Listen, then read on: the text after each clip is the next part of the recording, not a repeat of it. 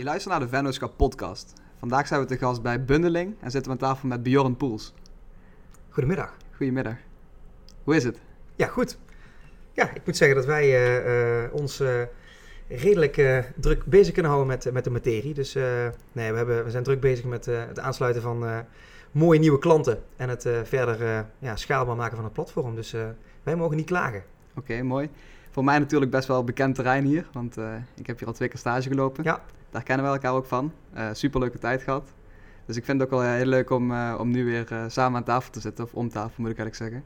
Ehm, en vandaag gaan we het natuurlijk hebben over, ehm, over jou als ondernemer, mag ik eigenlijk wel zeggen toch? Ja, mag jij? En ehm, ja, vanaf het begin, vanaf school eigenlijk, tot, tot waar jullie nu staan met bundeling en welke fases dat er allemaal tussen hebben gezeten. Dus ik denk dat we bij het begin beginnen. Moet dat echt? Ja, dat, laten we dat doen. Dat is mijn minste fase, denk ik. Maar goed, dat kunnen we gehad hebben, toch? Ja.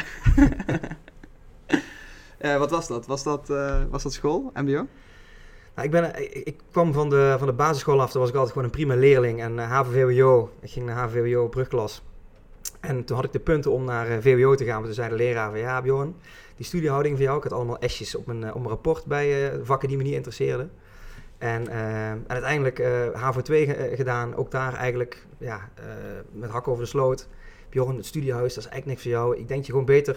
Je bent een mensenmens. Ga gewoon een VMBO doen en uh, doen wat je leuk vindt. Nou, dat gedaan, uiteindelijk VMBO gehaald. En uh, toen ben ik eigenlijk verkoopleider, uh, filiaalleider van een, van een, in, in de retail ben ik gaan studeren.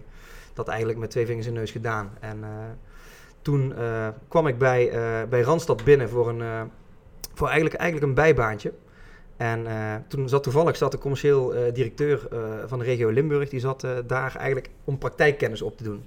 Dus die wilde gewoon eens even terug op de werkvloer intakegesprekken doen. En ik, raakte, ik kwam toevallig op dat moment binnen, ik raakte in gesprek met die man. En toen vroeg hij eigenlijk na tien minuten, zeiden van, joh, is intercedent niet wat voor jou? Dus ik zeg, wat? Ik had nog nooit van het woord intercedent gehoord destijds. En ik zei, ja, wat is dat? Ja, wij zijn eigenlijk op zoek naar, naar vlotte jonge mensen die ambitieus zijn. En dat lijkt ons wel.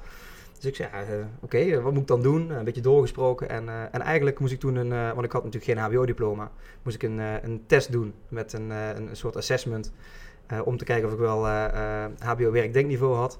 En nou, dat gedaan, geslaagd. En eigenlijk binnen een week zat ik als intercedent op het kantoor Venray van Randstad. En ja, was ik eigenlijk verantwoordelijk voor, voor de marktunit, heette dat.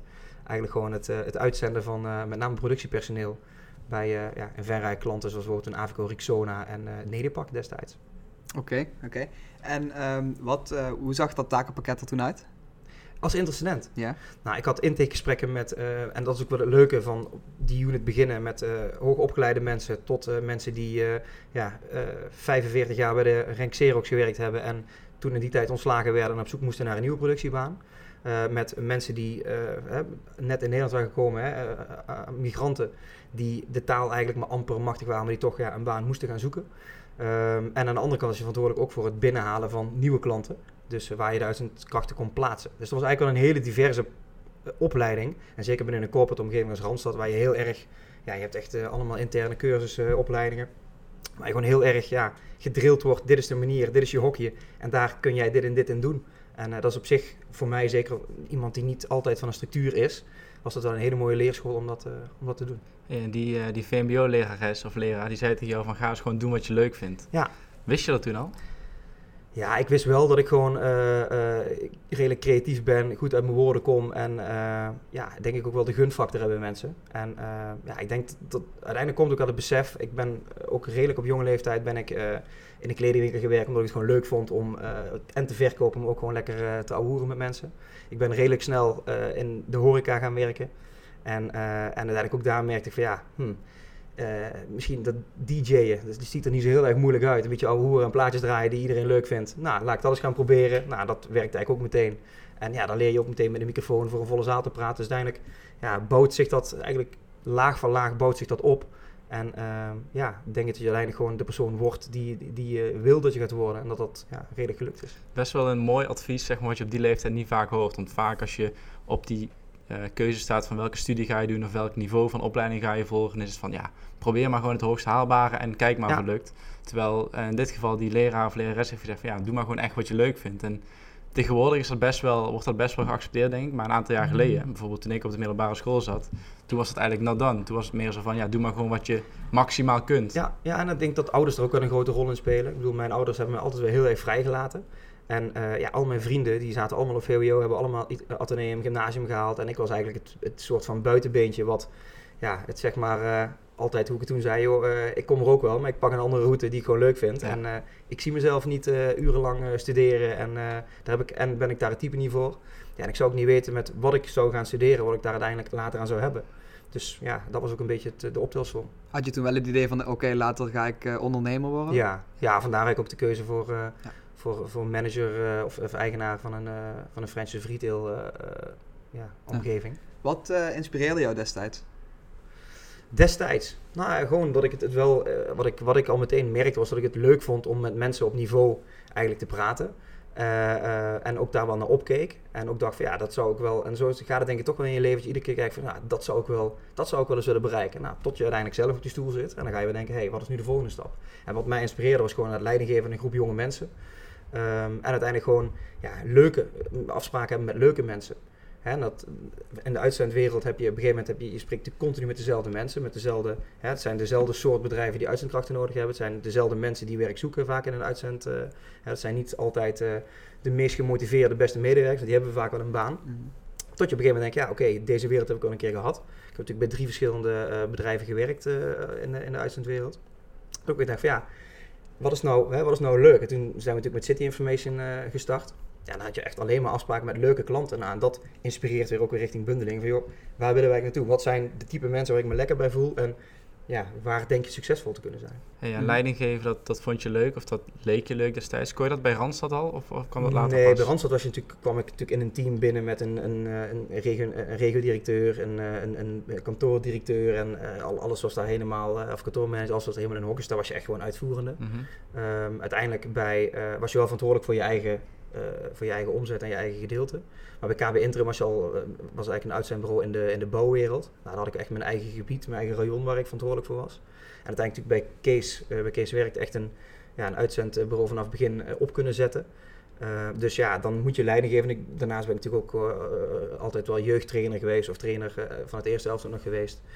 Dus ja, ook het leiding geven, het samen met mensen, hè, mensen ergens toe proberen te bewegen waar je naartoe wil. Ja, dat vind ik wel heel erg leuk om dat te doen. En ehm, als je mag kiezen dat je ehm, of leidinggevende bent, of dat je echt meer de ondernemersrol, eh, de creatieve ondernemersrol pakt, wat kies je dan?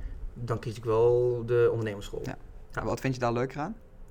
Eh, nou ja, dat je, daar begint het denk ik ook vaak. Hè. Ik bedoel, uiteindelijk, je moet een bepaalde koers in. En Mhm. eh, daarna ga, moet je de mensen proberen mee te nemen na, daar naartoe. Maar ik vind met name het denkproces en het juist hè, naar de- hoe gaan we er naartoe. Hè, want je hebt natuurlijk, het is niet zomaar, we hebben een idee en dat gaan we doen. Dat ga je uitwerken, daar ga je over nadenken. Ja, dat is wel het leukste om, dat, om, om, dat, om daar continu mee bezig te zijn.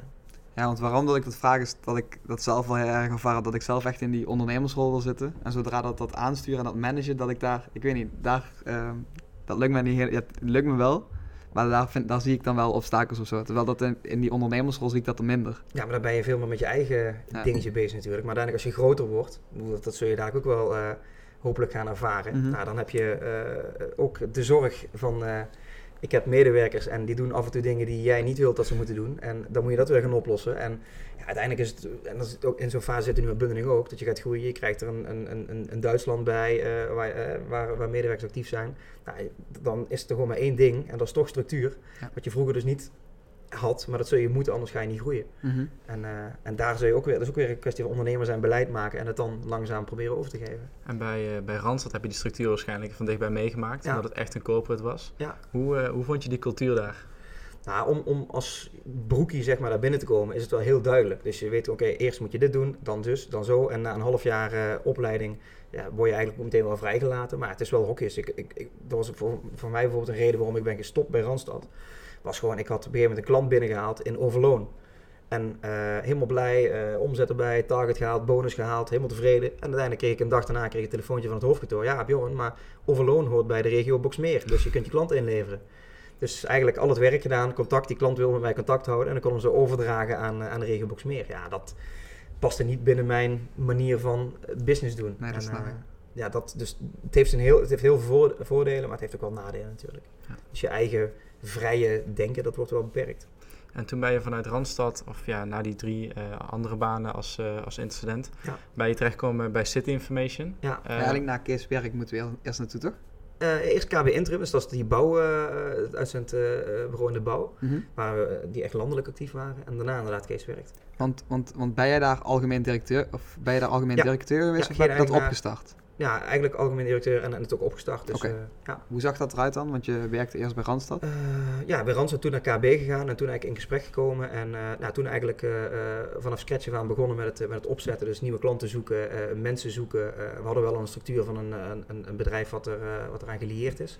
Dus dat was in de, in de, in de hele infrastructuur wel wat makkelijker om het, om het op te starten. Mhm. Dus daar had je wel meer flexibiliteit in. Maar ja, het is wel een hele mooie leerzame ervaring om vanuit eigenlijk twee uitzendbureau eh, ervaringen Mhm. het gewoon zelf eh, op te kunnen starten. Dat welk- was eigenlijk gewoon een, eigen, sorry, dat was een eigenaar van, van Kees Werk die zei van... Hey Bjorn, Ja. ehm, laten we dit samen oppakken. Ja. Eh, dat bestond toen wel al iets, maar dit moet gewoon een soort van... Moet gewoon helemaal opnieuw Ja, vermarkt worden. Ja, dus eh, ja. En welk, gat in de markt zagen jullie? Want er waren natuurlijk, net zoals tegenwoordig, een hele hoop uitzendbureaus. Waar Ja. waren jullie onderscheidend in? Nou, met name, we hadden natuurlijk eh, eh, eh, met name de, de, de Poolse medewerkers waren, eh, ja, wat, wat natuurlijk, je hebt natuurlijk Otto, maar die zitten met name op de grote corporate partijen. Maar er is, en dan heb je natuurlijk wel een Sepp Peters en, en dat soort uitzendbureaus. Maar ja, als je flexibel kunt inspelen op de vraag, en dat konden we, ja, dat was natuurlijk ideaal. En daar zag ik wel echt een, ook vanuit mijn ervaringen bij Randstad, kende ik bedrijven waar we redelijk snel bij binnen konden komen. Dus ik kende bijvoorbeeld de HR-manager van Avico Rixona. En ik wist wat we daar aan omzet bij Randstad deden en aan uren bij Randstad deden. Nou, toen uiteindelijk eh, eh, ben ik daar natuurlijk meteen als eerste naartoe gegaan. En ja, zijn we heel, heel, heel simpel begonnen met, eh, met een aantal eh, uren per week. En uiteindelijk is dat doorgegroeid tot een gigantische klant. Dus eh, dat was voor ons in de opstart was dat eh, ja, wel een gigantisch mooie stap om, eh, om zo te kunnen beginnen. En dan ja, heb je meteen een grote klant die je als referentie kunt noemen. Nou, dan komen er langzaam natuurlijk steeds meer klanten bij.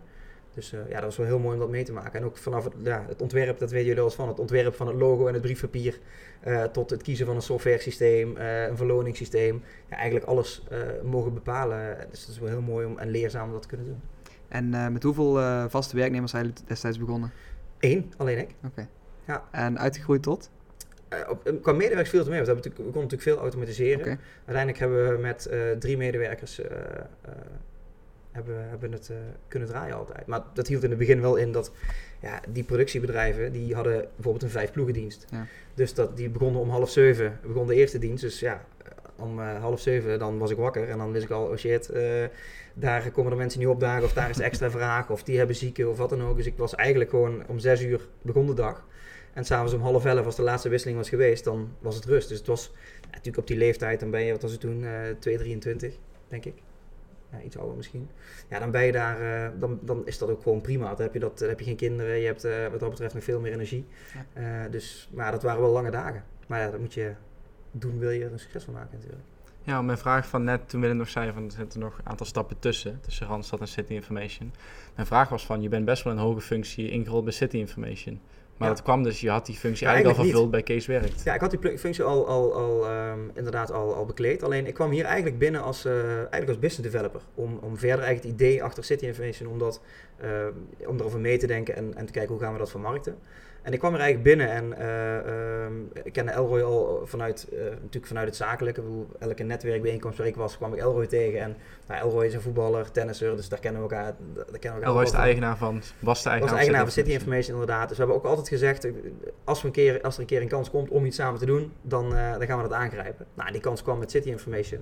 Toen jij hier trouwens binnenkwam, de eerste keer, toen zat ik daar trouwens op het stoeltje, weet je dat nog? Dat weet ik eigenlijk Toen niet kwam je hier binnen, dat weet ik nog wel. Want toen was ik hier, toen liep ik hier Was dus je net stage. begonnen met stage? Ja, dat Ja. was volgens mij de tweede week of zo. Ja, ja, dus jij, jij hebt het helemaal van het begin kunnen meemaken. Ja. En eigenlijk, de, ja, destijds was de, de, de general manager, heette het volgens mij, heeft de managing director in, in, in die tijd, die, die, die had me aangenomen. En eh, ja, eigenlijk gewoon in de eerste week eh, veel gespart, ook met, met Elroy over hoe ik dacht dat de, dat de vermarkting eh, eh, beter kon gaan en ook over het product en welke stappen we zouden kunnen zetten. Dat ik eigenlijk binnen een week eh, eigenlijk ja, van business developer managing director werd. En ja, toen zaten we eigenlijk met een heel klein team. Want ik denk dat we toen met vijf, zes man zaten. Zou wel eens kunnen, ja. En heel veel eh, stagi- internationale stagiaires, weet Ja, ik toen nog ja, wel. die zijn er langzaam later inderdaad ook, ook bijgekomen. Ja. Maar eh, ja, dat was eh, ook, ja, City of Mission was ja, het idee en, en, en de potentie, waar ik nog steeds af en toe over denk van verdorie, dat is nog steeds actueel en dat kan nog steeds interessant zijn. Ja, dat was een super, super mooi platform om, eh, om, om als ondernemer, zeg maar, om daarmee aan de slag te gaan. Nou, wat kun je dus kort uitleggen voor de luisteraars? Nou, Elroy had ooit het, eh, het briljante idee om toen Apple met, eh, met de App Store kwam, om alle stedennamen te registreren. Dus je had de, de Venray eh, hadden we dan, maar ja, dat, dat begint met de naam Venray. En dat hadden we van Amsterdam tot Rio de Janeiro tot Tokio. Overal had Elroy stagiaires de opdracht gegeven om de originele stedennaam te registreren.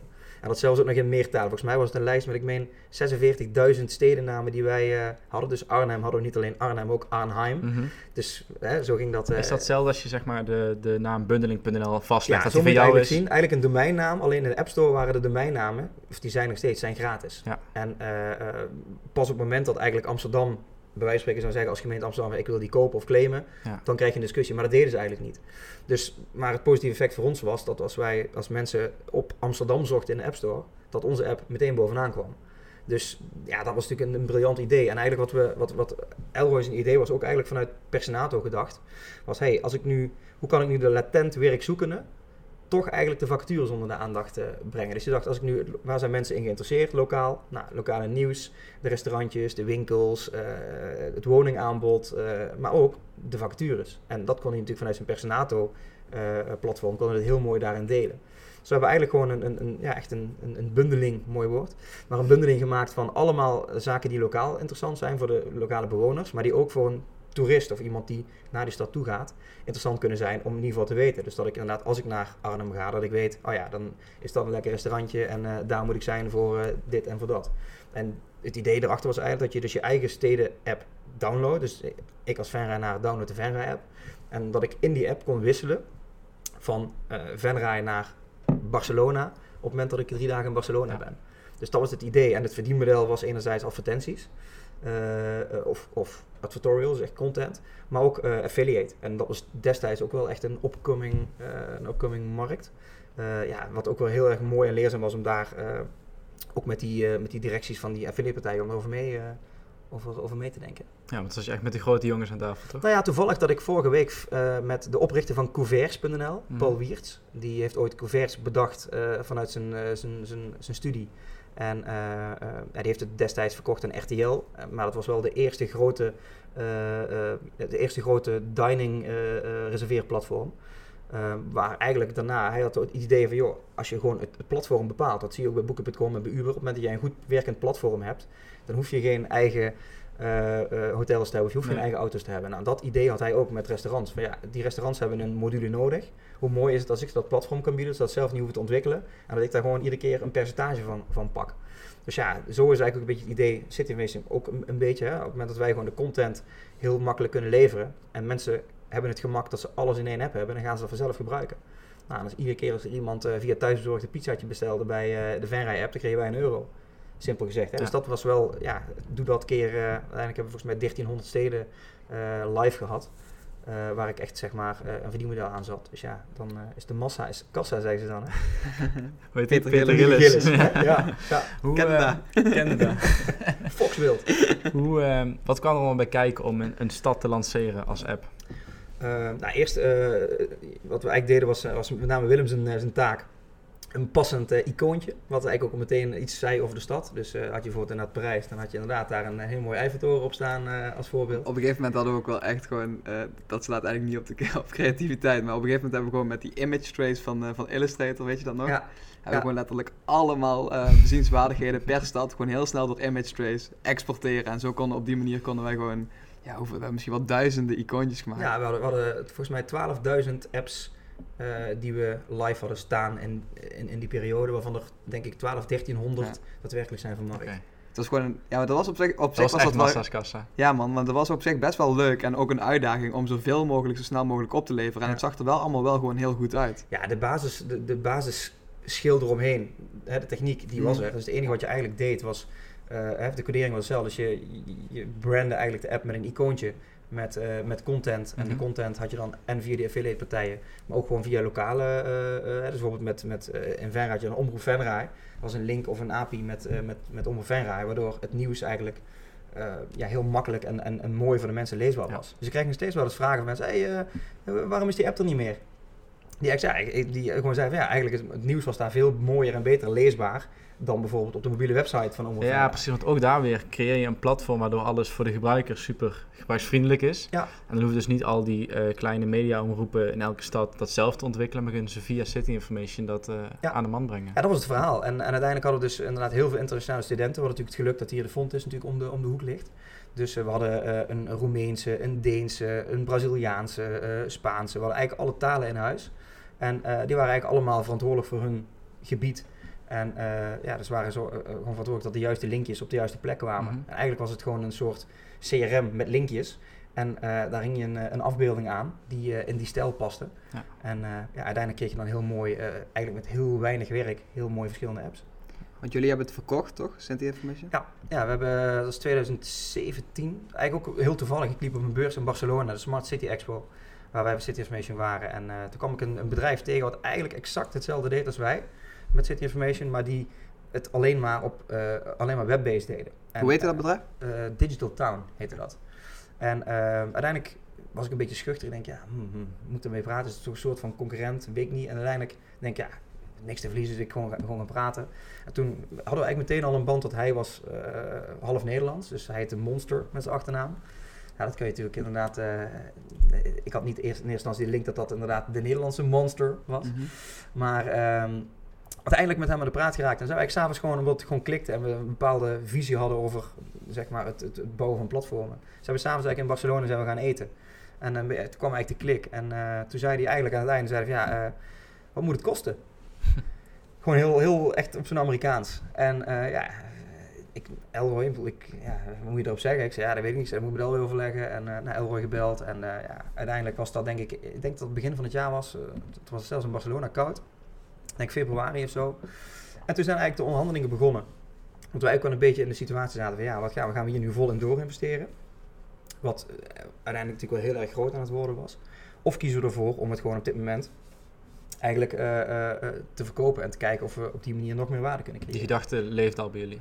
Ja, die, die, die leefde er wel al een paar, al een paar maanden toen. Ja. En uh, dus dat gebeurde en uiteindelijk eigenlijk met een, een, een, adviseur aan de slag gegaan. En ja, ik denk na drie of vier maanden uiteindelijk ben ik naar Canada gevlogen.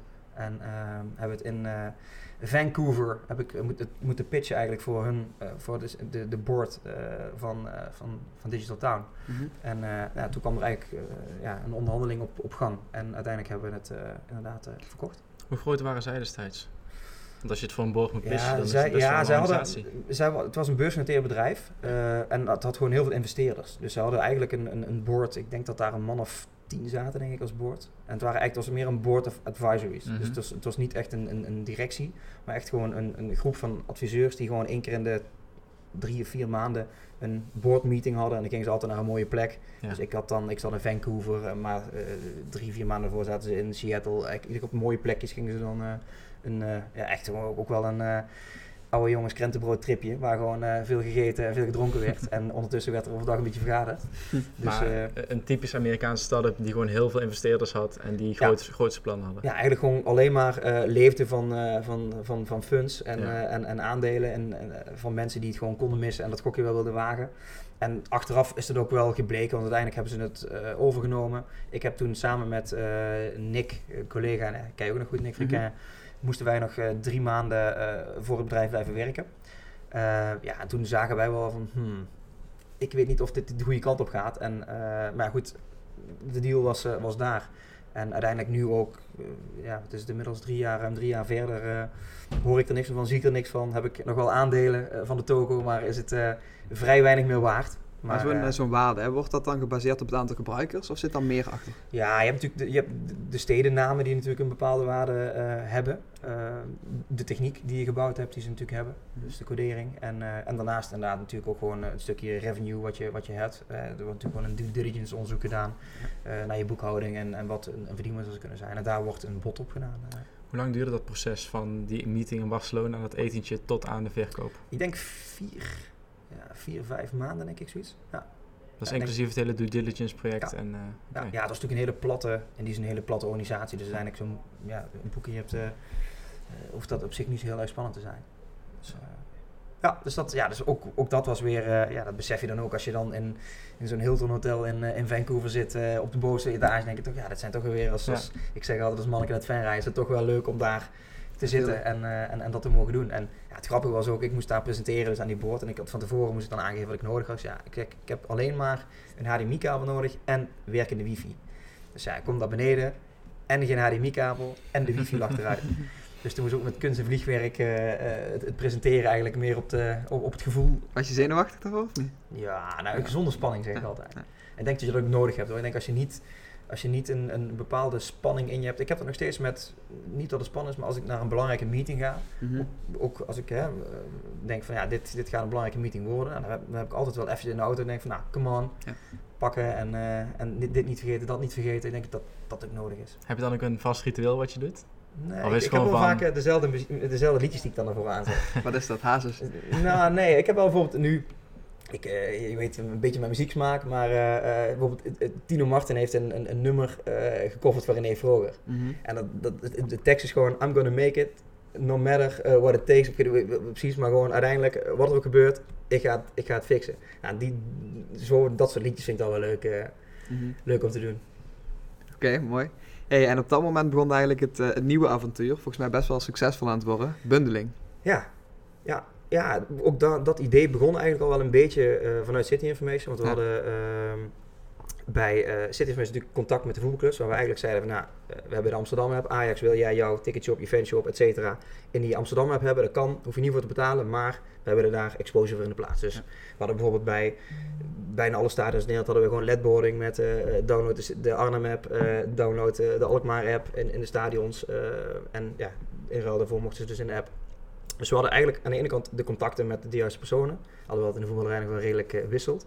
Ehm, maar ook daar hadden we wel al contact om eh, te kijken van goed, hoe kun je nu een platform maken voor zo'n businessclub. Want iedere club had eigenlijk het probleem van ja, we hebben een best grote achterban, maar we hebben heel weinig medewerkers op kantoren die eigenlijk toch best veel moeten faciliteren. Dus die moeten ervoor zorgen dat er nieuwe leden komen, dat de, dat de leden die er zijn niet weglopen. Dus we moeten de leden aan elkaar verbinden, moeten evenementen organiseren, wedstrijden organiseren. En eigenlijk zitten ze overal zaten ze met twee, drie man.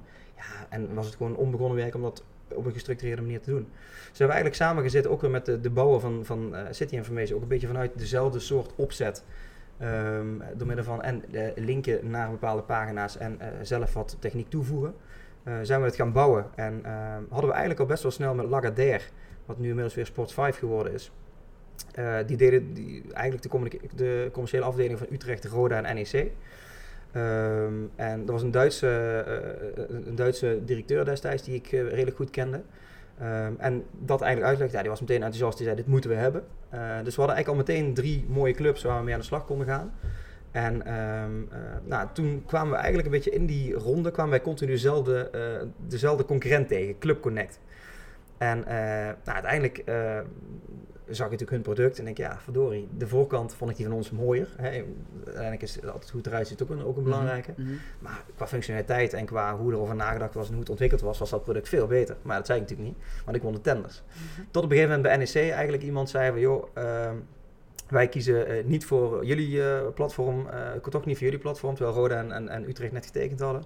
Wij gaan toch voor het andere platform. En eh, eigenlijk de voorzitter van de businessclub van NEC, die belde toen, eh, die kende eh Elroy vanuit het golven. En die kende Erik, de andere aandeelhouder van, van Bundeling, ook vanuit het golven. En die zei, ja, jullie moeten gewoon een keer met elkaar gaan praten, want jullie twee platformen samen, jullie als ontwikkelpartij, jullie als salespartij, dat is gewoon ideaal als je dat samen gaat pakken.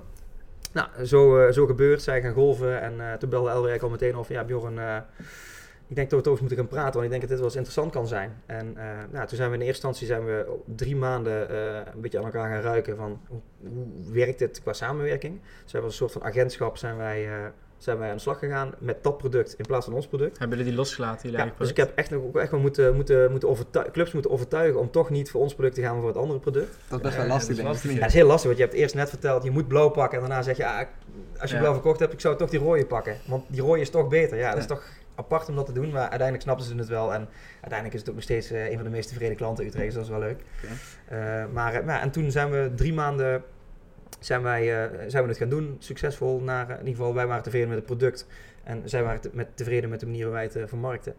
En toen zijn wij gaan kijken, oké, maar ja, Club Connect, eh, hoe gaan we dat verder eh, uitbreiden? Eh, want we kregen al best wel snel vanuit sponsoren die dus ons platform gebruikten de vraag van ja, maar dit is mega interessant voor mijn interne organisatie. Want ik heb moeite om mijn medewerkers juist te informeren. Ik wil meer verbinding binnen mijn organisatie. Nou, toen zijn we eigenlijk al vrij snel op idee gekomen, ja, dan moet ook gewoon een andere naam hebben. Want Club Connect is toch vrij sportgerelateerd. Ja, precies, vrij niche inderdaad. En, en toen kwam eigenlijk, hadden we drie, vier namen. En Erik zei, ja, bundeling. Meteen de eerste dag, bundeling. eh. Nou ja, toch als je, en toen zei hij eigenlijk, zei, ja, je gaat wat, je bundelt mensen, je bundelt dit, je bundelt dat, je bundelt dat. Het is wel een mooi werkwoord, wat ook veel gebruikt wordt. Nou, eigenlijk twee dagen over nagedacht en toen hadden wij eigenlijk allemaal zoiets van, ja, dat zou hem wel eens kunnen zijn. Toen hadden we nog wel discussie over bundeling of bundling, zoals het natuurlijk in het Engels wordt uitgesproken, maar uiteindelijk vonden we dat eetje ook alweer speels. Dus eh, toch bundeling gekozen en vanaf 1 maart 2018, dus eigenlijk ja, toch in 2,5 jaar geleden, eh, is het officieel bundeling geworden. En eh, ja, is het platform ook gewoon veel meer geworden dan uiteindelijk alleen waar het in eerste instantie voor bedacht was om als communicatieplatform voor een businessclub eh, te dienen. Hoe is het qua team gegaan? Want jullie waren vanuit City Information, ja, dat werd verkocht. Ja. Ehm, is dan de rest van het team is dan vertrokken of zijn die meegegaan naar bundeling? Of hoe Ja, we hadden, we hadden sowieso heel veel stagiaires bij City Information en ook heel veel tijdelijke contracten. Mhm. En ja, je werkt sowieso met jonge mensen, dus uiteindelijk eh, ehm, was het voor bijna iedereen die bij City werkte, was het de eerste baan. Eh, en uiteindelijk, ja, toen we natuurlijk in onderhandeling waren met eh, Digital Town, hebben we ook wel meteen gezegd van ja, dan gaan we gewoon geen contracten meer verlengen. Want dan zat je wel al op een gegeven moment tegen het punt dat je onbepaalde tijd moet, eh, moet gaan geven. Dus uiteindelijk hebben we eigenlijk op drie personen na iedereen het contract niet verlengd. Of verteld dat het in ieder geval eh, ophield. En zijn we met Pim en Jort en Nick zijn we doorgegaan naar, eh, naar Alinea Concepts destijds. Hm. Waar we- vanuit waar we de concepten bedachten. En uiteindelijk eh, zijn die ook nog... eh, ja, Nick heeft de organisatie verlaten, denk ik in 2018, begin 2018 of eind 2017. En, en de rest nog steeds naar volle tevredenheid werkzaam. Ja. Ja. Maar dat is, dat, aan de ene kant is dat wel heel moeilijk. Hè? Want uiteindelijk, als je met een team met 40, 45 man bent, is het wel moeilijk om natuurlijk gewoon ja, zoveel mensen eigenlijk te moeten teleurstellen van joh, eh, je contract niet verlengd, want dit of zus. Dus dat, eh, van de andere is ook wel weer heel leerzaam natuurlijk, want ja, het is niet alleen maar positief eh, als ondernemer. Je zult toch ook gewoon af de keuze moeten maken. En ja, dat hebben, dat, we hebben bij Bundeling nog steeds natuurlijk. Dat je ook wat eh, minder populaire maatregelen moet nemen, maar dat Ja. eh, hoort erbij. En toen die drie maanden de samenwerking met, eh, met Club Connect eigenlijk. Ja. Ehm, dat was succesvol, toen is het bundeling geworden. En hoe hebben jullie dat vanaf daar aangepakt? Want het zijn eigenlijk twee organisaties die je samen moest gaan voegen. Ja, en twee totaal verschillende eh, bedrijven. Dus eh, wij zijn hier eh, de vrolijke, jolige salesjongens. En aan de andere kant zaten eh, de mensen die eh, continu achter een laptop eh, heel serieus aan het programmeren zijn. Ja. Dus eh, ja, dat is natuurlijk, het zijn twee totaal verschillende werelden. En eh, nou, toen hebben we eh, ook wel bewust ook gekozen, nou, we laten de kantoren los van elkaar werken. Eh, en we gaan op zoek naar iemand die eigenlijk een beetje tussen die kantoren eh, ehm, zit, die het een beetje kan, van de ene kant naar de andere kant kan vertalen. Want daar liep het natuurlijk wel snel tegenaan dat wij dachten, ah, dat is toch niet zo moeilijk om daar eh, dit veldje aan te maken of dit zinkje te zetten. Terwijl zij zei, ja, maar dan moeten we dit, dit, dit, dit, dit, dit, dit, dit, consequentie op dit, dit, dit, dit, dit. Oh ja. Hè, dus daar, daar begon in het begin. En ik denk dat we ook wel eh, uiteindelijk nu, de discussies die gaan nooit verdwijnen. Want wij denken altijd te makkelijk over nieuwe dingen en eh, we willen altijd te snel. Van de ene kant is het ook goed. Maar je leert wel heel erg gewoon dat je eigenlijk gewoon totaal geen verstand hebt van het hele verhaal. Want zij hebben dat platform vanaf het begin gemaakt en op hun manier ontwikkeld en ook in hun taal geschreven. Ja, dat uiteindelijk, eh, ja, we kunnen daar wel dingen over denken, maar dat is nooit eigenlijk reëel. Dus dat, is, dat, dat zorgt voor heel veel strijd. Want je, Mhm. Je wil iets en een klant zegt, ja, als je dit kunt, dan willen we wel beginnen. En Ja. als ze dan zeggen, ja, maar dat kan niet. Ja, dat is vrij vervelend. Dus, en dat krijg je in het begin heel vaak. Dat je echt het gevoel hebt van, oké, wat, wat is een beetje mijn, mijn speelruimte? Wat kan ik wel, wat kan ik niet beloven? Ja, dan Ja. denk ik, dat, en dat heeft echt wel twee jaar geduurd hoor. Dus het heeft twee jaar echt wel wat strijd eh, met zich meegebracht. Ja, dat geloof ik. Ik denk dat elke organisatie die een in-house ontwikkelclub heeft zitten, dat die dat wel, eh, wel meemaakt. Dat de sales en de marketingteams heel veel kunnen beloven en heel veel willen beloven vooral. Ja. Eh, maar dat het gewoon niet altijd eh, uit te voeren is. Dat is het. En, en, en uiteindelijk, je bent een platform, hè, dus uiteindelijk moet je ook gewoon tegen een klant durven zeggen van, joh, luister, ik snap dat je dat wil, maar onze ervaring is, dat we het zo en zo doen, dat is succesvol, dus we gaan dit niet doen. Ja. En als je het wel wil, dan kan, maar dan moet je het maar betalen. Ja, daar hebben we toen met Pim best wel lang over gehad. hè, Over eh, maatwerk versus ja, standaardisatie eigenlijk. Ehm, dat je inderdaad niet te veel toe moet geven aan wat de klant wil. Dus Nee. je dan vaak helemaal uit de, uit de pas gaat lopen en je eigen productvisie los gaat laten. Daar gaan we het eigenlijk vanmorgen de hele, de hele morgen over gehad. hè. Ook nog, ja. ja. Ja. Wat je natuurlijk vaak ziet is klanten eh, zien je platform en gaan denken in mogelijkheden. Ja. Dus eigenlijk hetgeen waar ze van tevoren misschien nog niet eens over hebben nagedacht, als ze dan een platform zien, dan komen de vragen, wat kan er, wat kan er nog meer wat nu eigenlijk nog niet kan? Of wat Ja. zou nog mooier zijn? Ja, dat is een beetje, en daar moet je leren mee om te gaan, dat je juist blijft, nee, dat hebben we bewust, hè, die vragen moet je voor zijn Juist. en argumenteren eh, waarom het juist niet zo is. Ja, daar lopen wij ook nog tegenaan als we een website bouwen. In het begin is het allemaal eh, wat wij zeggen, dat, of ja, dat nemen ze dan aan, of dat advies van ons, dat nemen ze dan aan. Ja. En dan hebben we iets gebouwd en dan komen de vragen van, hé, maar kan dit ook, kan dit Ja. ook, kan dit ook? Ja. Ja.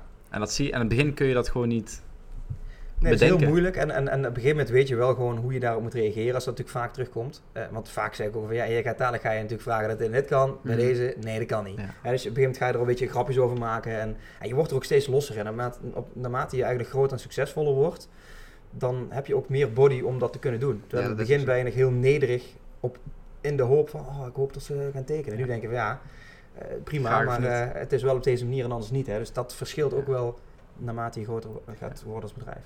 Maar dat, dat geldt eigenlijk ook voor het stukje terug waar we het over hadden, dat, over die samenwerking, dus het bouwen en het ver- verkopen. Want ehm, op een gegeven moment weet jij natuurlijk veel meer wat die developers eigenlijk nou daadwerkelijk aan het Ja. doen zijn. En daar hebben wij op het begin ook best wel wat, wat, wat moeite mee gehad, dat ik van alles zit te beloven. en dat dat dan uiteindelijk gewoon helemaal niet gewaarborgd is. Toen zei jij van ja, kijk maar eens een paar keer mee en ga maar eens een paar keer al die, eh, al die, eh, die content inkloppen, weet je wel. En dan doe je dat drie, vier keer.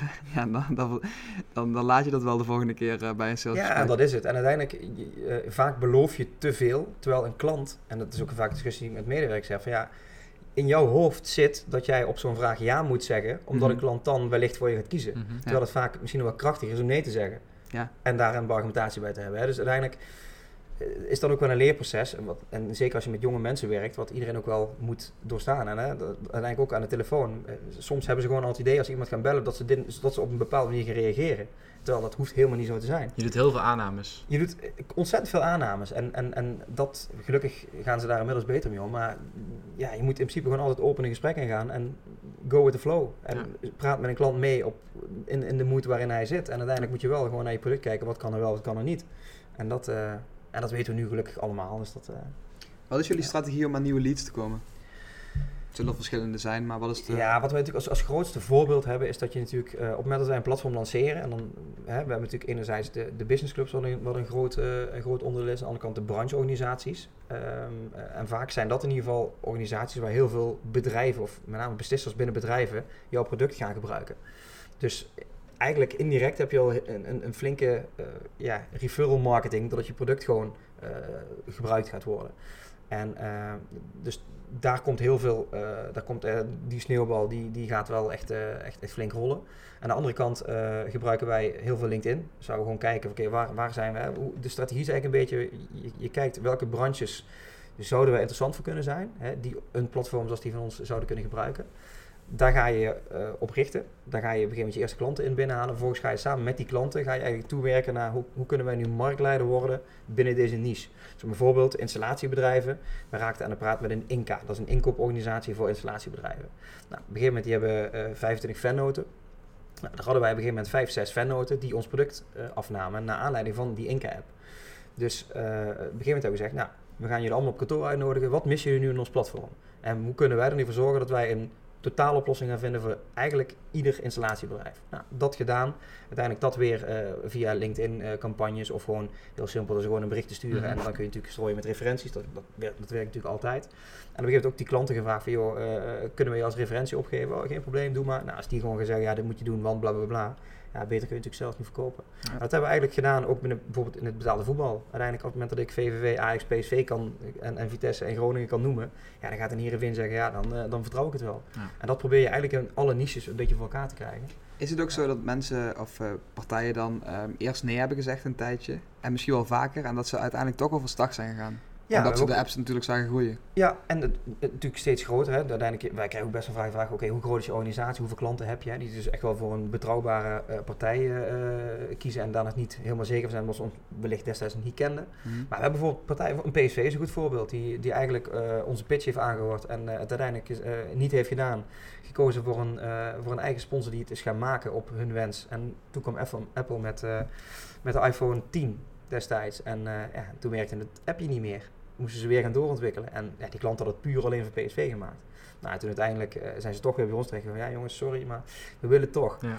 Dus ja, dat zijn voor ons, en dat geldt eigenlijk hetzelfde voor Vitesse, eh, exact hetzelfde verhaal. Dus dat zijn ook wel mooie dingen om dan mee te maken, dat je uiteindelijk toch hoog in het hoofdje blijft zitten en dat ze toch weer bij je terechtkomen. Dus, Oké. Hey, wat vind je nou het allerleukste aan jouw werk? Waar sta je 's morgens vroeg voor op? Het allerleukste is gewoon omgaan met, eh, eh, met leuke mensen. Dus uiteindelijk ook eh, alle afspraken die ik doe, doe ik over het algemeen met leuke mensen. En natuurlijk door, door de hele COVID-periode ja, worden natuurlijk wel leuke dingen ondernomen. Ik ben wel iemand die houdt van leuke netwerken, bijeenkomsten, naar een, eh, naar een, een businessclubdag, eh, een voetbalwedstrijdje bezoeken, een sportwedstrijd bezoeken met eh, lekker een hapje en een drankje. Ja, dat is natuurlijk de afgelopen maanden wel wat minder geworden. En ik vrees naar vanavond dat het helemaal minder gaat zijn. Maar ja, dat zijn wel de hele leuke dingen. En ik, ja, uiteindelijk als echt voetbalfanaat is het natuurlijk fantastisch dat je ook gewoon ja, alle stadions binnen kunt lopen. En, Vorige week nog bij een mooie partij gezeten, of niet? Vorige week vrijdag. vorige week zat ik bij Ajax. Mogen we daar nog niks over zeggen in de podcast? Ja, nee, zeker. Ja, Nee, Ajax is, eh, Ajax is klant, dus de Ajax eh, Business Associates is onze klant. En eh, ja, dat is gewoon heel mooi. En eh, ja, eh, dan heb je inderdaad, eh, nu zijn we bezig bijvoorbeeld met een case voor, voor Anderlecht. Eh, we zijn in Duitsland flink aan het groeien. Dus ik was afgelopen zaterdag bij eh, onze eerste bundeling derby, zoals wij dat noemen, als twee clubs tegen elkaar spelen. Eh Düsseldorf, Fortuna Düsseldorf tegen Wolfsburg en Kiekers. Ja, dat is toch mooi om dat ja, als Nederlands bedrijf eh, voor elkaar te krijgen. En dat Ja. zijn ook voor mij hele leuke dingen om naartoe te gaan. En even met zo'n commercieel manager of met een marketingmanager even, even bij te praten. Dus, eh, en ja, ik probeer altijd gewoon één keer in de week een, voetbalpotje mee te pakken op de, op de tribune met eh, een hapje en een drankje, zodat ik mijn relatiebeheer weer een beetje En gedaan aan heb. jouw Duits ligt er niet, hebben voor de podcast Zo. even mogen horen. Nee, nee, ja, wat dat betreft, dat moet ook wel. Dus Hoe heb je dat eh, geleerd dan? ja, ik was een hele goede student, wat ik straks al zei. Dus, nee, maar talen vind ik, ik, ik heb altijd wel een fascinatie gehad voor talen, dus die pak ik ook wel heel makkelijk op. En ja, als voetballiefhebber vroeger, mijn vader keek altijd naar Sportshow. En eh, ja, daar keek, ik, daar, keek ik, eh, daar keek ik ook altijd naar. En uiteindelijk Duits is wel natuurlijk een taal die redelijk dicht bij het eh, Nederlands ligt. En eh, op school was ik ook, eh, de, pretpakket, eh, de pretpakketten waren ook mijn pakketten. Dus ja, talen, Nederlands, Engels, Duits, dat is wel redelijk eh, vloeiend. Ja. En ja, dat relatiebeheer waar je net over had, dus wedstrijdjes bezoeken of bij klanten langs gaan, dat vind je leuk en dat is ook heel belangrijk, denk ik. Ja. Hoe balanceer je dat met eh, gewoon sales, met nieuwe klanten? Ik denk dat uiteindelijk, eh, hoe je het ook bent of of welke salesboeken je ook leest, of wat, wat, wat hoogleraren ook vertellen, sales is volgens mij gewoon 99% gunfactor. En het moment dat jij het gewoon goed met een klant kunt vinden en die klant heeft het vertrouwen dat jij hun problemen oplost en, eh, en er altijd voor ze bent, ja, ik denk dat dat de basis is. En uiteindelijk, wat ik altijd gewoon doe, is eigenlijk, ja, mijn vrouw zegt van, ja, maar jij, werkt bijna nooit. Je bent alleen maar een beetje leuk het ouwe hoeren en, eh, en, en naar leuke voetbalwedstrijden aan het gaan. Nou, voor mij is zo'n netwerkdag van een voetbalclub, of dat nou een golfdag is of gewoon een, een, een, een dag met sprekers, maar waar je in ieder geval nieuwe mensen leert kennen. Ja, dat is gewoon de hele dag gewoon ja, met leuke mensen omgaan die allemaal een beetje met hetzelfde idee daar gaan, eh, daar gaan komen. Morgen zou we zijn lid van de Founders Carbon Network. Dat is een hele ja, een mooie high-level business club in Amsterdam. Nou, zouden we morgen bijvoorbeeld een, eh, een, een, eh, een tour hebben door de Bavaria brouwerij eh, met, eh, met 100 ondernemers. Nou, ik ben benieuwd of dat nu doorgaat, maar daar praat je wel over de directeuren van ja, eigenlijk multinational tot 200, 200 tot 500 medewerkers die daar Mhm. allemaal in zitten. Of ook een Edwin van der Sar, Menno Gele van Ajax die daarin zitten. Het zijn een heel mooi netwerk. Ja, dat is voor mij de ideale manier om zeg maar, het, het zaadje te planten en eh, gewoon met iemand een klik te krijgen. Ja, het klinkt natuurlijk ook wel makkelijk, maar je moet natuurlijk ook op zo'n dag wel de ballen hebben. Dat je dus inderdaad zorgt dat je in ieder geval met een heel hoop mensen gaat praten. En dat je niet denkt van, oh, ik breng mijn pilsje daar lekker op en dan ga je Ja. ergens in een hoekje staan. Nee, dat is het dan dat, wel. eh, dat wordt dan wel van je verwacht. Ja, nee, ik, en, en nogmaals, dat is het voor. Ik, ik, ik praat natuurlijk redelijk, eh, redelijk makkelijk. En, Oh ja? en ik vind het ook leuk om gewoon mensen te leren kennen. Dus uiteindelijk, ik stap ook met of, joh, hey, wie ben je, wat doe je, et cetera. Nou, dan, en dan komt het, het gesprek vanzelf op gang. En uiteindelijk, ik ga ook nooit het gesprek in met de insteek, ik ga hier business halen. Ik probeer iemand te leren kennen. En Dan ik je ook zo erin, hè? Ja, en ik, probeer en ik probeer op het moment dat ik dan denk, hey, misschien kan ik hem daar ergens op weg helpen. eh, eh, wat je geeft, krijg je terug. Dat is Ja. heel erg het geval. En zo ga ik die, die, die, eh, die bijeenkomsten in. En ik, ik denk dat dat ik wel heel erg van Elroy geleerd heb, wat natuurlijk een netwerker puur zang is. Eh, eh, dat uiteindelijk, je bent verantwoordelijk. eh, Ik, ik hou niet van kou-acquisitie. Natuurlijk hebben we wel hier eh, de medewerkers die dat wel moeten doen. Maar ik ben iemand die gewoon vanuit je bestaande netwerk eh, je netwerk gaat uitbreiden. En ja, het is ook leuk om te zien dat je gewoon merkt dat... eh, ik kreeg bijvoorbeeld net van Ajax nog een berichtje van... joh, eh, we hebben de vraag gekregen van een ondernemersvereniging Amstelveen. Ik heb eh, positief gereageerd, hè, dus eh, ik zie de fles wel tegemoet. Ja, Ja. dat is hoe je het wil doen. Ja. En eh, dat andere mensen je, je woord gaan prediken. Dus jullie zetten heel erg in op die offline netwerkbijeenkomsten. Ja, ja, in principe wel. We hebben natuurlijk wel een website en we hebben natuurlijk ook wel eh, wat campagnes lopen bij Google en natuurlijk via LinkedIn. Maar Daar uiteindelijk, het. wat zeg je? Daar begint het. Nou ja, daar moet, je moet vindbaar zijn en je moet je verhaal natuurlijk eh, kunnen vertellen. Maar ik denk dat uiteindelijk eh, de beste manier om, om, eh, de beste marketing is gewoon dat een klant vertelt, joh, je moet bundeling pakken, want dat lost je probleem op. Nou, dat proberen we natuurlijk wel zo goed mogelijk over te brengen. Waar ben je zakelijk gezien het meeste trots op? Tot nu toe. Nou, ik ben er gewoon trots op dat we met eigenlijk een heel klein team, met eigenlijk, eh, ehm, eh, ja, zeker als je naar de sales kijkt, een heel klein sales team, toch voor elkaar hebben gekregen dat we van bundeling eigenlijk een internationaal succesvol bedrijf hebben kunnen maken.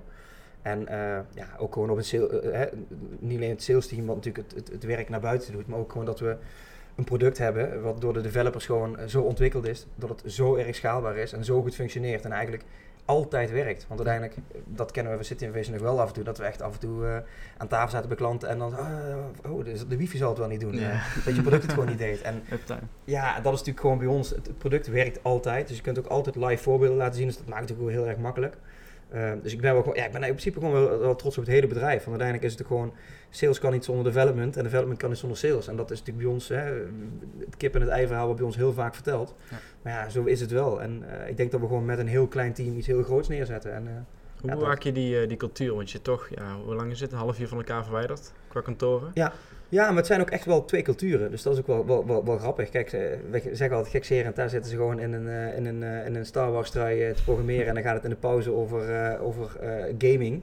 Ja, en hier gaat het, hier zit iedereen strak in het pak. En, of in ieder geval, hè, ziet, ziet er heel erg netjes uit. En dan gaat het over voetbal en stappen. Ja. ja, dat is een heel, het, het, ook gewoon een heel, ander, een heel andere wereld. En het grappige is, als je dan, hè, bij personeelsuitzicht, als je een keer bent, dan klikt dat perfect. Ja. Alleen ja, dat is, dat is wel echt, een, een echt iets heel anders. Ja. Maar binnen, want je zei net 2,5 jaar dat jullie nu erbij betrokken zijn, ja. echt richting een internationaal succesvol bedrijf al gegaan. Ja. Hoe lang waren zij al bezig met het product daarvoor? Ja, zij hadden, uh, het grappige is dat uh, Erik heeft het ooit eigenlijk bedacht uh, nadat hij een, een, een, letterlijk een, een auto-ongeluk had, of in ieder geval een, een, een inparkeerprobleempje had met iemand van Den Bosch, van FC Den Bosch.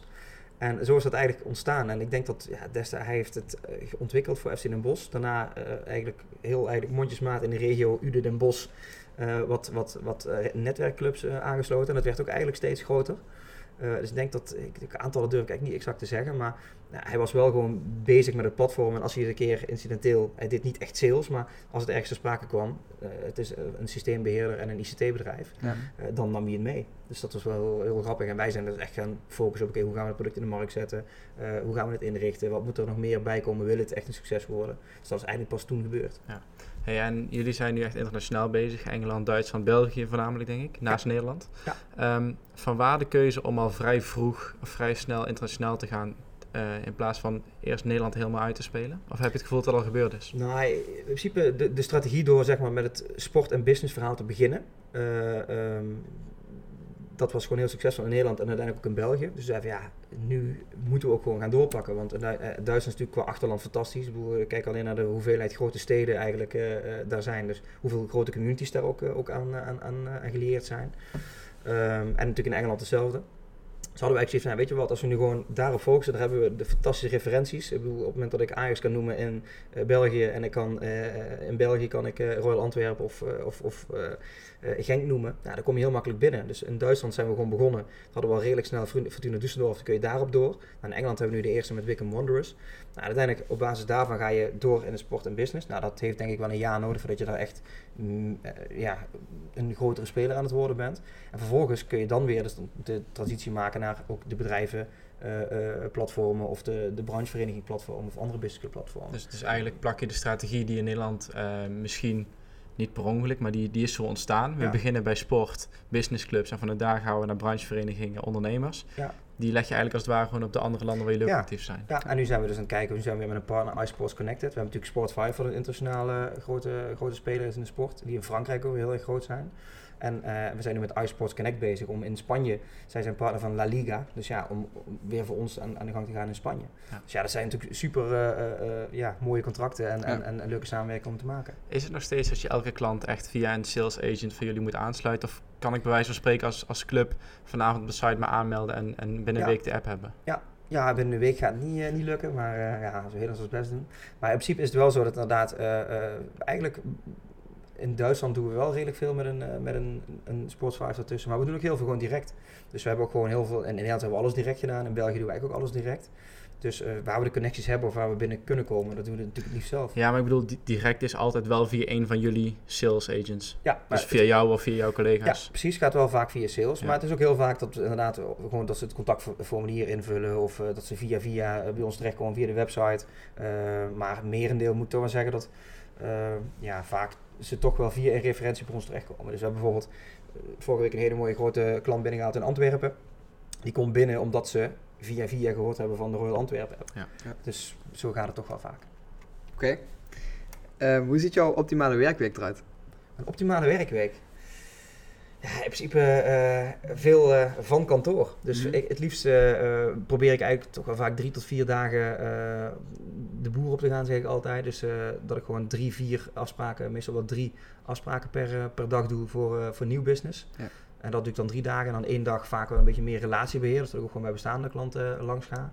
En één dag, de maandag, is vaak wel echt een kantoordag. Waar we de MT-meetings hebben, de sales-meetings hebben. En eh, je mailbox weer up-to-date is en je CRM-pakket weer up-to-date is. Eh, eh, maar ja, die ideale werktak is voor mij gewoon heel afwisselend. Ik, ik, ik hou niet van continu hetzelfde doen. Dus ik, ik, ik ben het liefst gewoon de hele dag bezig. En, eh, eh, en een dag geeft voor mij ook geen eh, begin of einde. Nee, precies. Dat is uiteindelijk ja, het nadeel van en ondernemer zijn en veel op de weg zitten. Dat er gewoon ja, s'avonds Mhm. regelmatig de computer aangaat. Heb jij nog een tip voor mij? En dan bedoel ik, ehm, op het begin begin je natuurlijk heel veel met zelfdesignen, waarbij ik nu eigenlijk steeds meer verschuif naar het echt het salesstuk. En de rest of uitbesteed of ehm, uitbesteed aan een van de twee werknemers. Ehm, vind jij, of vind jij, hoe zie jij een optimaal balans in tussen het stukje verkoop, waarbij je dus eigenlijk niet direct facturabel bent, en dat je dus wel je eigen facturabele uren kunt schrijven? Ja, ik denk dat je. Het allerbelangrijkste is, is denk ik dat je eh, op een gegeven moment eh, heel erg goed nadenkt over je concept. En hoe je het gaat vermarkten, met name met wie je het gaat vermarkten. Want ik denk dat je het uiteindelijk, eh, als je het, bijvoorbeeld nu wat je, wat je nu aan het doen bent, nou, doe je hartstikke goed. En op een gegeven moment kom je op het feit dat je het eigenlijk niet meer zelf kunt. Mhm. En dan is denk ik de afweging maken, oké, wat welk stukje ga ik zelf loslaten en waar ga ik me op focussen? En ik denk dat je dan gewoon moet kiezen van, joh, wat, eh, eh, wat is je momentum hè? En waar ben je natuurlijk het sterkst en wat vind je het leukst? Ja. Maar er komt op een gegeven moment een, een moment dat je het niet meer alleen kunt. Ja. Nou, en dan is het denk ik zaak dat je gewoon moet kiezen, oké, op welke manier ga ik het doen? Ja.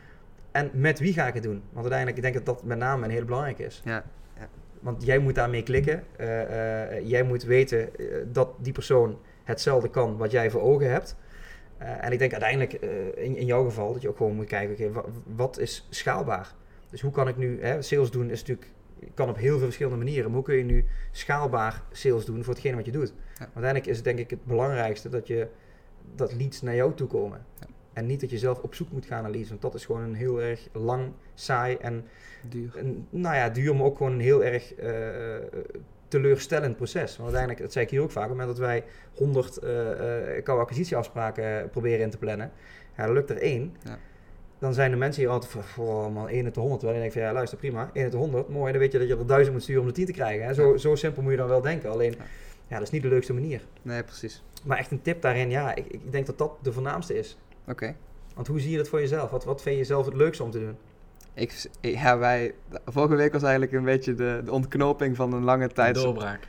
Ja, de, De doorbraak, doorbraak. Ehm, ja, dat is, dat er, gaan, er zijn heel veel dingen, ehm, ehm, ja, zijn, zijn we mee bezig, zeg maar. Maar er zijn heel veel verschillende dingen. Dus de afgelopen drie jaar hebben we eigenlijk alles gedaan. Van het autobeletteren tot eh, content produceren, tot branding, strategie. Eigenlijk gewoon alles aangepakt. En ehm, ja, nu ben ik, ik mag ik eigenlijk wel zeggen, op een punt gekomen dat, ehm, dat ik denk van oké, er zijn heel veel dingen die ga ik nu schrappen. Ja. En ik ga me focussen op content, sales en branded podcast. Dus eigenlijk meer audio branding. Ja. En dat gaan we gewoon heel goed uitwerken. Ja, en als je dan slim bent, dan zoek je een partner die de belettering en allemaal dat soort dingen eh, als core business heeft, Ja. eh, die jou daar eh, waar jij de leads naartoe stuurt. En uiteindelijk krijg je ze 100% ook weer terug vanuit hem Ja. naar de vervolgstap waar jij gespecialiseerd bent. Ik denk dat daar gewoon ook slim partnerships in moet, moet gaan vinden. En dat jij gewoon doet waar je denkt, daar ben ik goed in, vind ik leuk. En dan kan ik uiteindelijk ook snel in doorgroeien. Ja, want dat, dat is het nu. En nu neem ik te veel, vind ik dan, romslomp op me. Door Ja. alles te ontzorgen, ook nog voor die autobeletteraar. Snap je? Dus ik ga Ja. al hun... De 80-20 regel, hè? dat is natuurlijk heel vaak dat 80% van je tijd gaat eh, uit naar 20% van je klanten. En, en dat is natuurlijk altijd het, het- het nadeel, eh, ook in, in, in dit geval. eh, dat dat waarschijnlijk ook gewoon, want zo'n belettering, dat moet dan vier keer weer opnieuw. En Ja. dat moet zus, en dat moet zo, en dan klopt dit weer niet. Of erbij afhankelijk van uiteindelijk de beletteraar die het moet maken. Ja. Dus terwijl als jij zegt, oké, hier ben ik goed in, dit kiest een klant en daarom moet ik dat doen.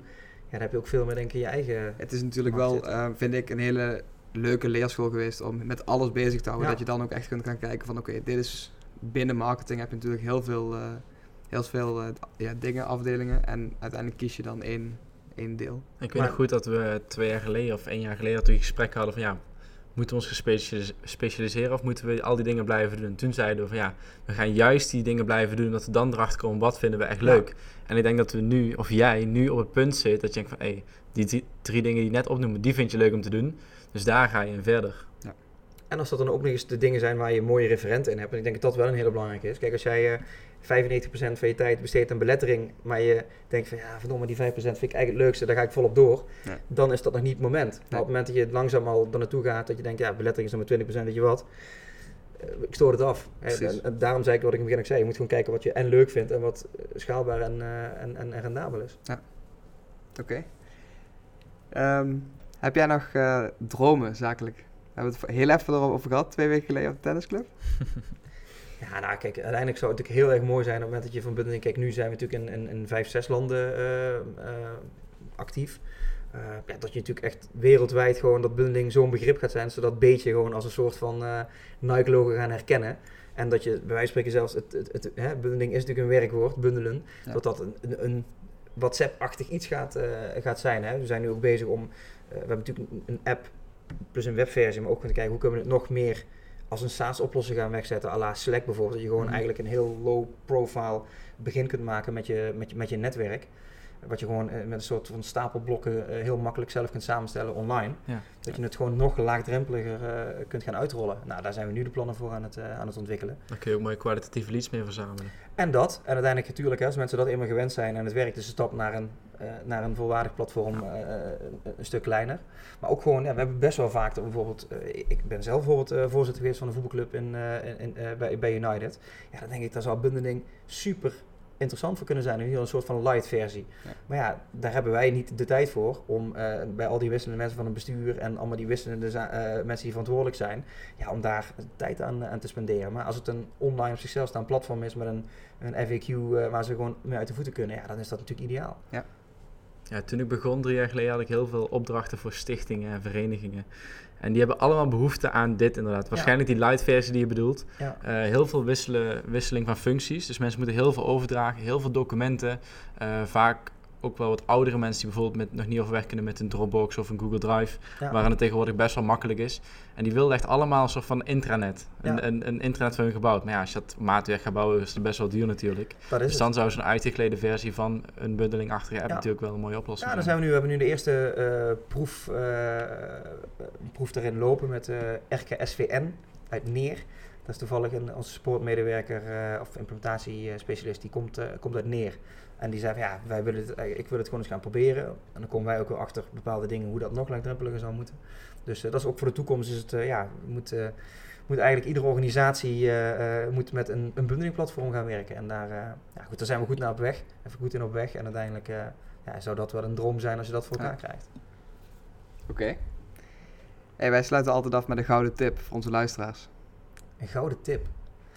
Ik denk dat er altijd maar één tip is, dat gewoon eh, eh, weet wie je bent en doe wat je leuk vindt. Ik denk dat dat uiteindelijk die twee, die combinatie, dat als je dat altijd volgt, en natuurlijk heb, je, heb ik misschien makkelijk praten of moet je in de gelegenheid zijn, maar ik denk dat dat, die twee samen, dat is de sleutel tot, tot succes. En eh, als ik, en dat probeer ik altijd, op het moment dat ik te veel negativiteit krijg in hetgeen wat ik doe, dan moet ik ermee stoppen of moet ik het uitbesteden. Want ik wil gewoon bezig zijn met positieve dingen, leuke energie. En ik als je dat doet, dan wordt ook alles een succes.